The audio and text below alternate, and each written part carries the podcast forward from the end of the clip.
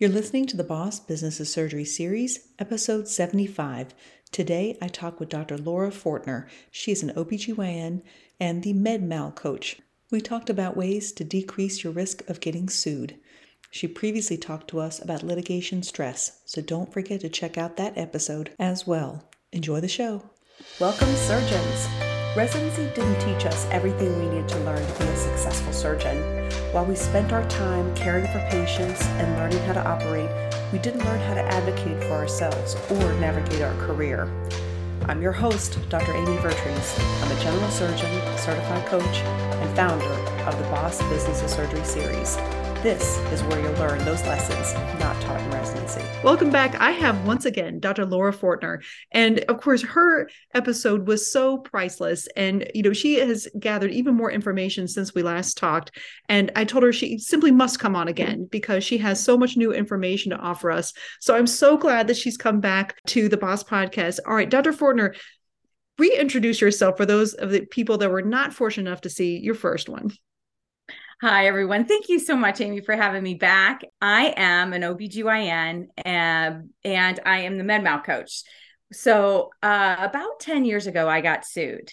That old, you know, medical malpractice stuff creeps in, right? We know that physicians, when we go through our training and residency, um, we hear that we're most likely going to get sued in our careers. But when it happens to us, it still really shakes us and rocks us to our core. And that's what happened to me about 10 years ago even though i knew um, when you're in a surgical specialty when you're an obgyn or a surgeon right the the risk of us getting sued is very high. Um, it doesn't take away the emotional side of it. And i was um, deeply rocked to my core felt a lot of fear fear of the future fear of reputation fear of what was going to happen with my career and income anxiety shame and self doubt. And I spinned in that for so many years because there was really no resources except if we wanted to try traditional therapy. And, you know, so I did try that for a bit. It didn't seem to work for me. And so I spun for quite some time. And then I went to trial. My case went to trial. And after that, I recognized I really needed to find something. Um, and that's when I found a life coach. Now, I know we all, before you even say, oh gosh, I felt the same way. I know, right? All, all of us coaches have said that too, by the way. Like, oh no, I didn't buy it until it actually worked. And then now I do. yeah.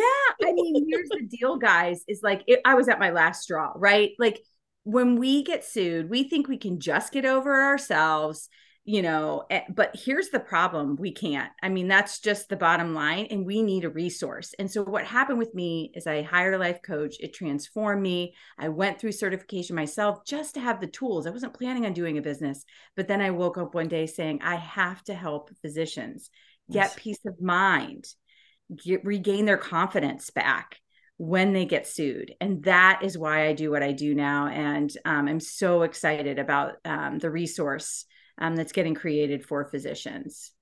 And you know, we were just talking about this too, and this kind of goes in the theme the last uh, few podcasts about this whole idea of career transforming. And you and I, before we started recording, talked about how you know we go through these practices and we go along the linear path and we achieve all the things, and then at some point we identify something that we latch onto and say, "This is a problem, and this is a problem that I can fix." and then we run with that as part of you know a, a career progression and for me it's you know teaching these lessons not taught in residency. And i know for you it was the litigation stress and you know really working towards this um, unfortunately almost seemingly inevitable consequence of practicing medicine that we're going to have. And you know to identify a problem and then purpose driven finding solutions for that is really you know kind of where both of our careers have gone Take us through a little bit of this path avoiding litigation. I know we talked about litigation stress once you have it, but you know, stepping a couple steps back and saying, let's talk about avoiding litigation. So take us through a little bit of what you've learned so far. Yeah, so this is really important and I know um you know, there are people that haven't had litigation yet, or maybe you did when you were in residency, but you weren't the responsible one. Um, and so there are, I like to use the avoid as an acronym to kind of um, help physicians remember sort of the five steps that you can take to really make an impact. And this is based on why patients sue us. So let's just talk a little bit about that for a moment. Why do patients sue us? What is the number one reason that they say? And the number one reason is honesty. They feel if you leave any details out, you're hiding anything or um, you know, that you're not fully transparent. If their perception is that, this is when they go seek counsel regarding the case.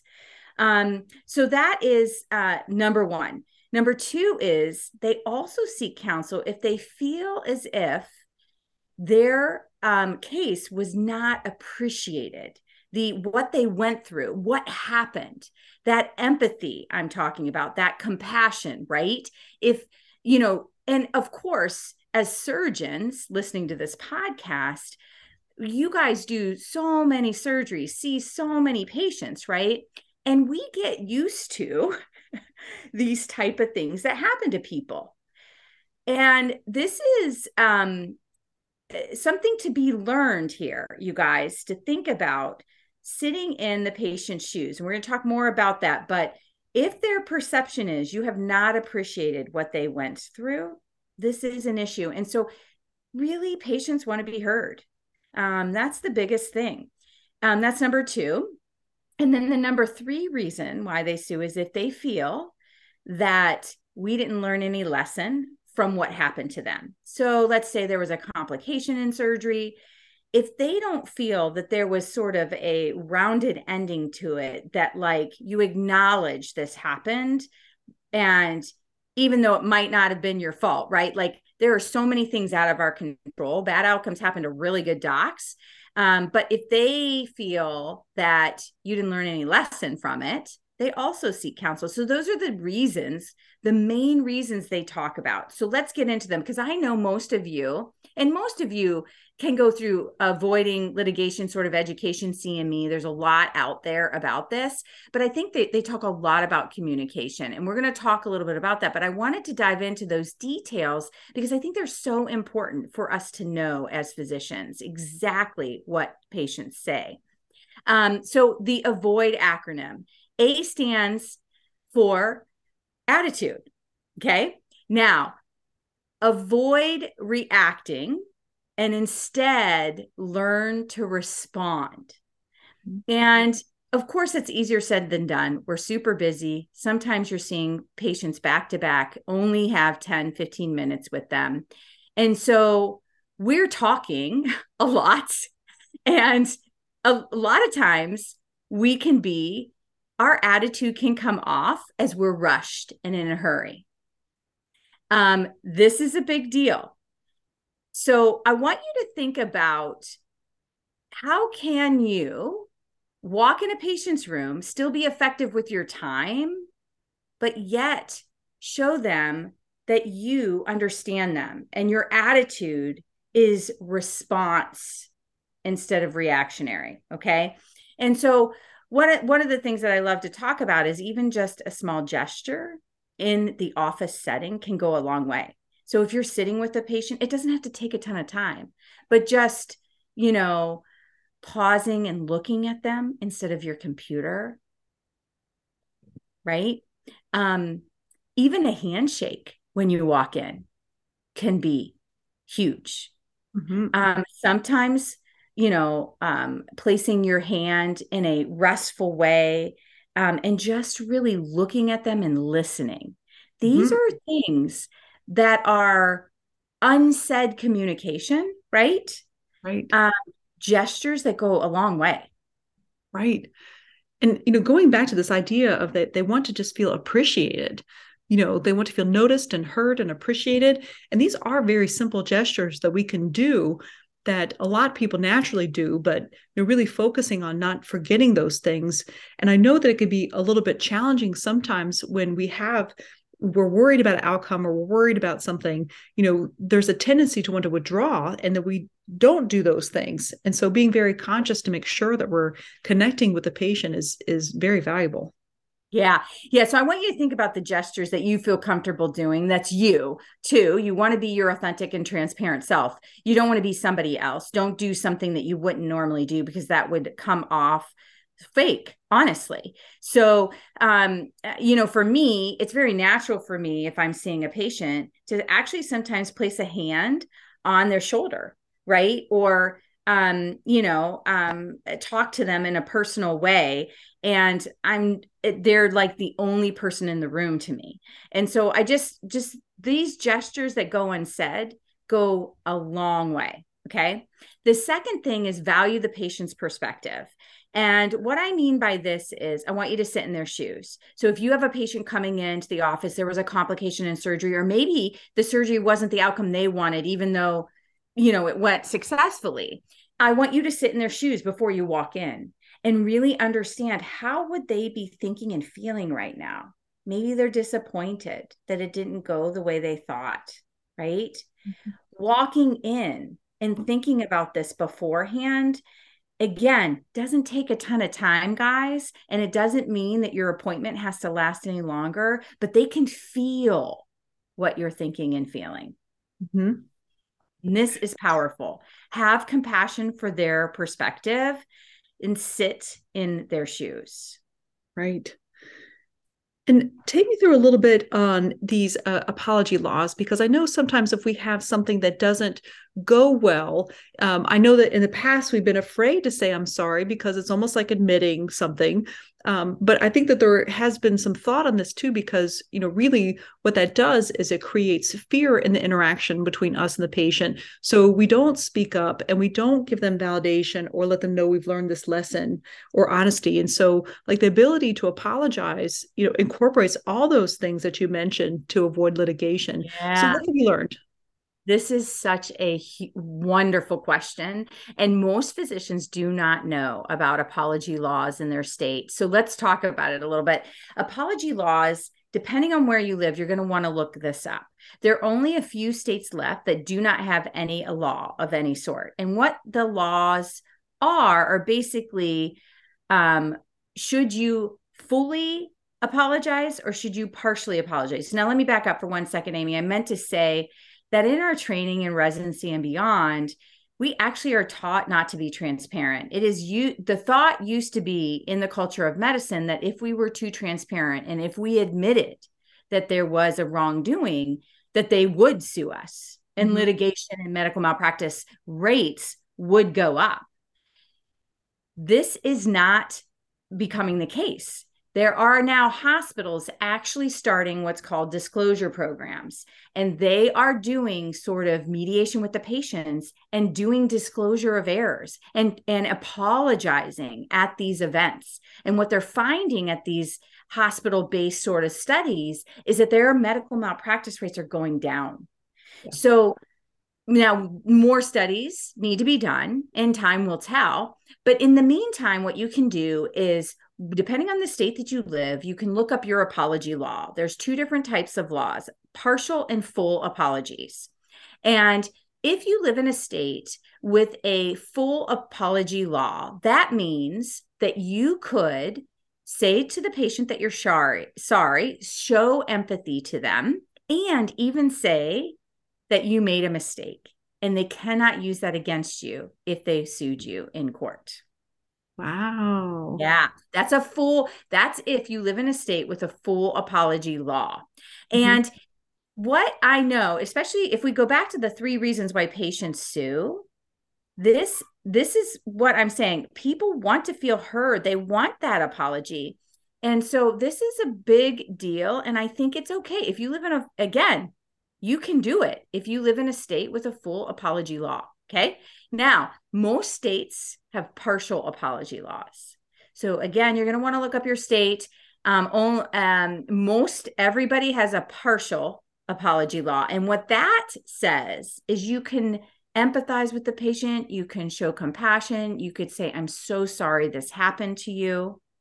But you do not want to admit that you did anything wrong or mm-hmm. that you caused the error because mm-hmm. when you do that they can use that portion against you in the courtroom They cannot use it against you if you apologized and you were empathetic and you said, I'm so sorry this happened to you. Yes. Complications happen. So with surgery, you guys, here's the thing about surgery. I I work with um um, actually a lot of surgeons. I have a cardiothoracic surgeon and um, several different types of surgeons, GYN surgeons, and we work with complications of surgery, right? And so, and I know Amy does an incredible job with this as well. And you know, uh, what I want you to know is when you have a complication, it doesn't mean you're at fault with it, right? Like complications are normal. Like we have statistics. This is why we have studies, right? It says, um, you know, in terms of laparoscopic, what is it? A, uh, I don't know, 1% or 0.1% um, to have an occult bowel injury, right? If you go in blindly or something. And, and, um, so it's okay if you're in a partial apology loss state, it's totally okay to say, I'm so sorry this happened to you. This complication can happen. Mm-hmm. Right? This is this is the rate that it happens. Right. And it's funny because we will tell our patients that we do not listen to our own consent process. so true. We don't believe our own kids. Like then we think, right? Because here's what happens with this is the human brain stuff, and we could talk about that later. But this is what happens because we start to believe, well, you know, um, maybe that's not true. Maybe we did do something wrong. And that, you guys, if you're going to operate on multiple patients, you're going to have complications. It's just the way medicine is. There's no way of getting around it. And you will have bad outcomes because you're seeing so many patients and doing so many surgeries. It's just the way it is. So check the apology law for your state. Perfect. You mentioned a little bit about this um, process that you do to improve you know going about the day because you know once we recognize it is possible to have complications and you know and then it's possible to get sued. In fact you know there's a high percentage of that.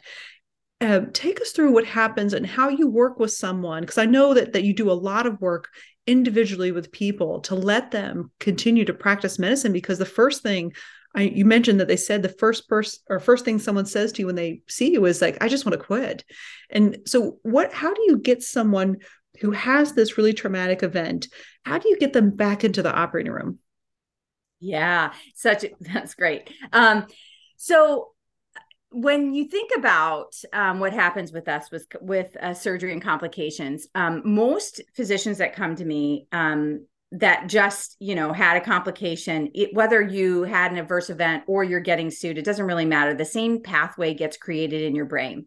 So when we have an unexpected outcome in medicine this is when it arises. Because here's the deal seemingly small things in medicine that are normal that we think are normal actually register in our human brain as abnormal mm-hmm. right? Think about it. Like this, you know, if your patient codes and you start giving CPR, that is abnormal to the brain. If you have a complication from surgery, if a patient comes back five days later um, with an unexpected outcome, now admitted to the ICU, right? All of these things, unexpected outcomes that should be normal in medicine, right? But our brain registers that this is not normal. And it labels our job then or this surgery then this complication then unsafe. And so what happens when people come to me is you know, the first thing they'll say is maybe I should stop doing the surgery, or maybe I should stop doing OB if they're an OBGYN, right? Or maybe I should just quit medicine altogether. This is what happens. This is a normal thinking process. So I first want to validate if you're listening to this episode that it's normal if you're thinking this way that you want to quit or that you should do something else, or, um, you know, you just want to quit this one surgery over here because of what this happened. Um, it's so funny because if you look at your track record, by the way, and list all the times that you did this case, this type of case for years and years and years, and how many you've done, it's unrealistic to say this one event now is going to change your practice, right? But when these events happen, it creates a PTSD like response in our brain. Mm-hmm. And this PTSD like response activates the amygdala, which is our fight, flight, freeze response. It's it's sort of the physical and emotional symptoms we get um, as physicians when these things happen right? Palpitations gut punch nausea you know uh, physical but then emotional right? All the feelings of shame fear anxiety a lot and a lot of anxiety comes up with this stuff and then a pathway gets created to where what's called an implicit memory. And this so so basically when we have an outcome that's not expected or bad or get sued for me it was getting sued and i can tell you my story if you'd like but it was getting sued for me. The ptsd like response kicked in and an implicit memory got created. This implicit memory then is in your brain. And anything that's similar to this event will activate this implicit memory for you to go down this whole pathway of thinking about this case, ruminating about the case, um, have, having fear, anxiety. Um, that whole pathway gets continues and continues and continues. So for me, let me kind of give you an example what I'm talking about. I got served right after the holidays one year. I walked to my door with my three little kids, and the sheriff comes, hands me papers, says I'm served. Mm-hmm. I sat my kids in front of the TV, went into my bedroom and sobbed. Just mm-hmm. crushed me. Right. And um, then from that day, everything changed because a PTSD like pathway got created in my brain and a memory of this got created. So now all the things that remind me of this case make me go back to all the physical and emotional symptoms. Okay. So an email from my lawyer, a confidential letter on my desk, um, any patient that was similar to this patient suing me, any delivery that was like this patient, um, it would all come back. And the behaviors that we so so this implicit memory it sort of instigates all the physical and emotional symptoms. So we start feeling bad, we go down the path of catastrophic thinking. Um, then we do these behaviors that don't serve us, like ruminating about the case, um, not sleeping.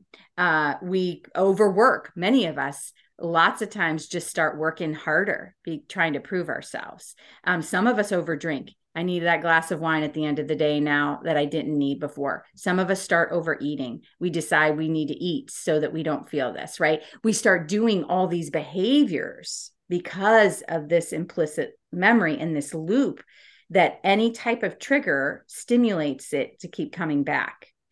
So, the work that I do is to stop that loop and that's called memory reconsolidation. Memories are malleable. It's it's neuroscience. This science has been researched for the past 12 years. It's incredible stuff that can transform you. And for me it took me 7 years you guys to find this type of work to heal myself.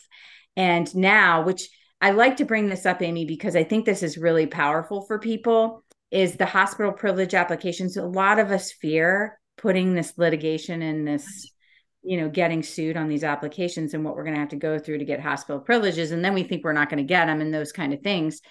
And when you do this work this is what happens. You have no problem when someone calls you from the credentialing committee committee to discuss your lawsuit. You have no problem to do it. You have no fear. You have no shame. You're able to do it calmly collectively with peace of mind and it's astounding what the brain can do when you intentionally um, uh, really help yourself. So one yeah. these are optional. Like the attachment to these memories is actually optional.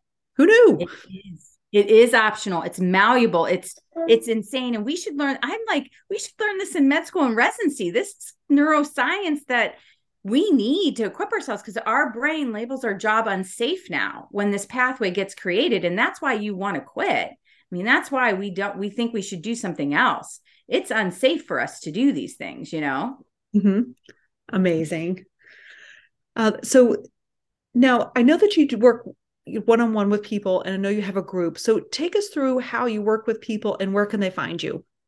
Yeah, so you can go to the medmalcoach.com and what I'm doing now which which I'm so excited about is I am um, launching a platform that's safe, confidential, non-discoverable and you can go in, um, be anonymous if you'd like, learn all the things that I teach in this platform, and it's called the Healthcare Hero Healing Circle.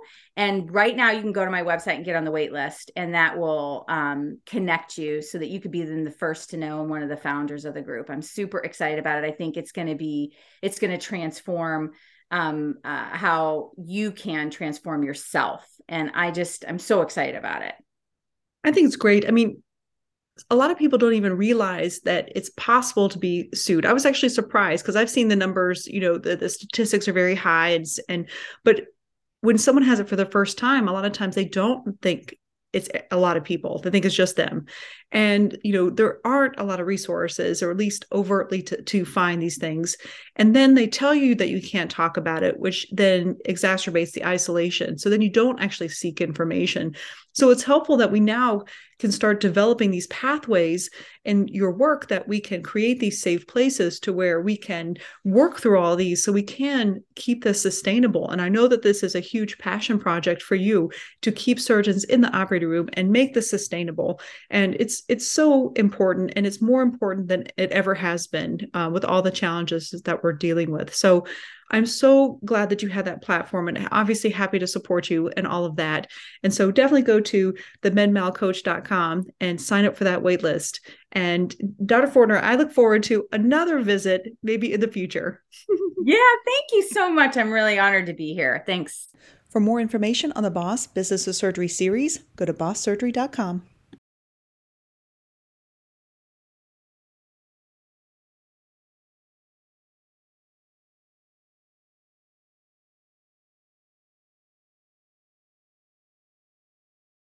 For more information about the Boss Business of Surgery series, go to bosssurgery.com.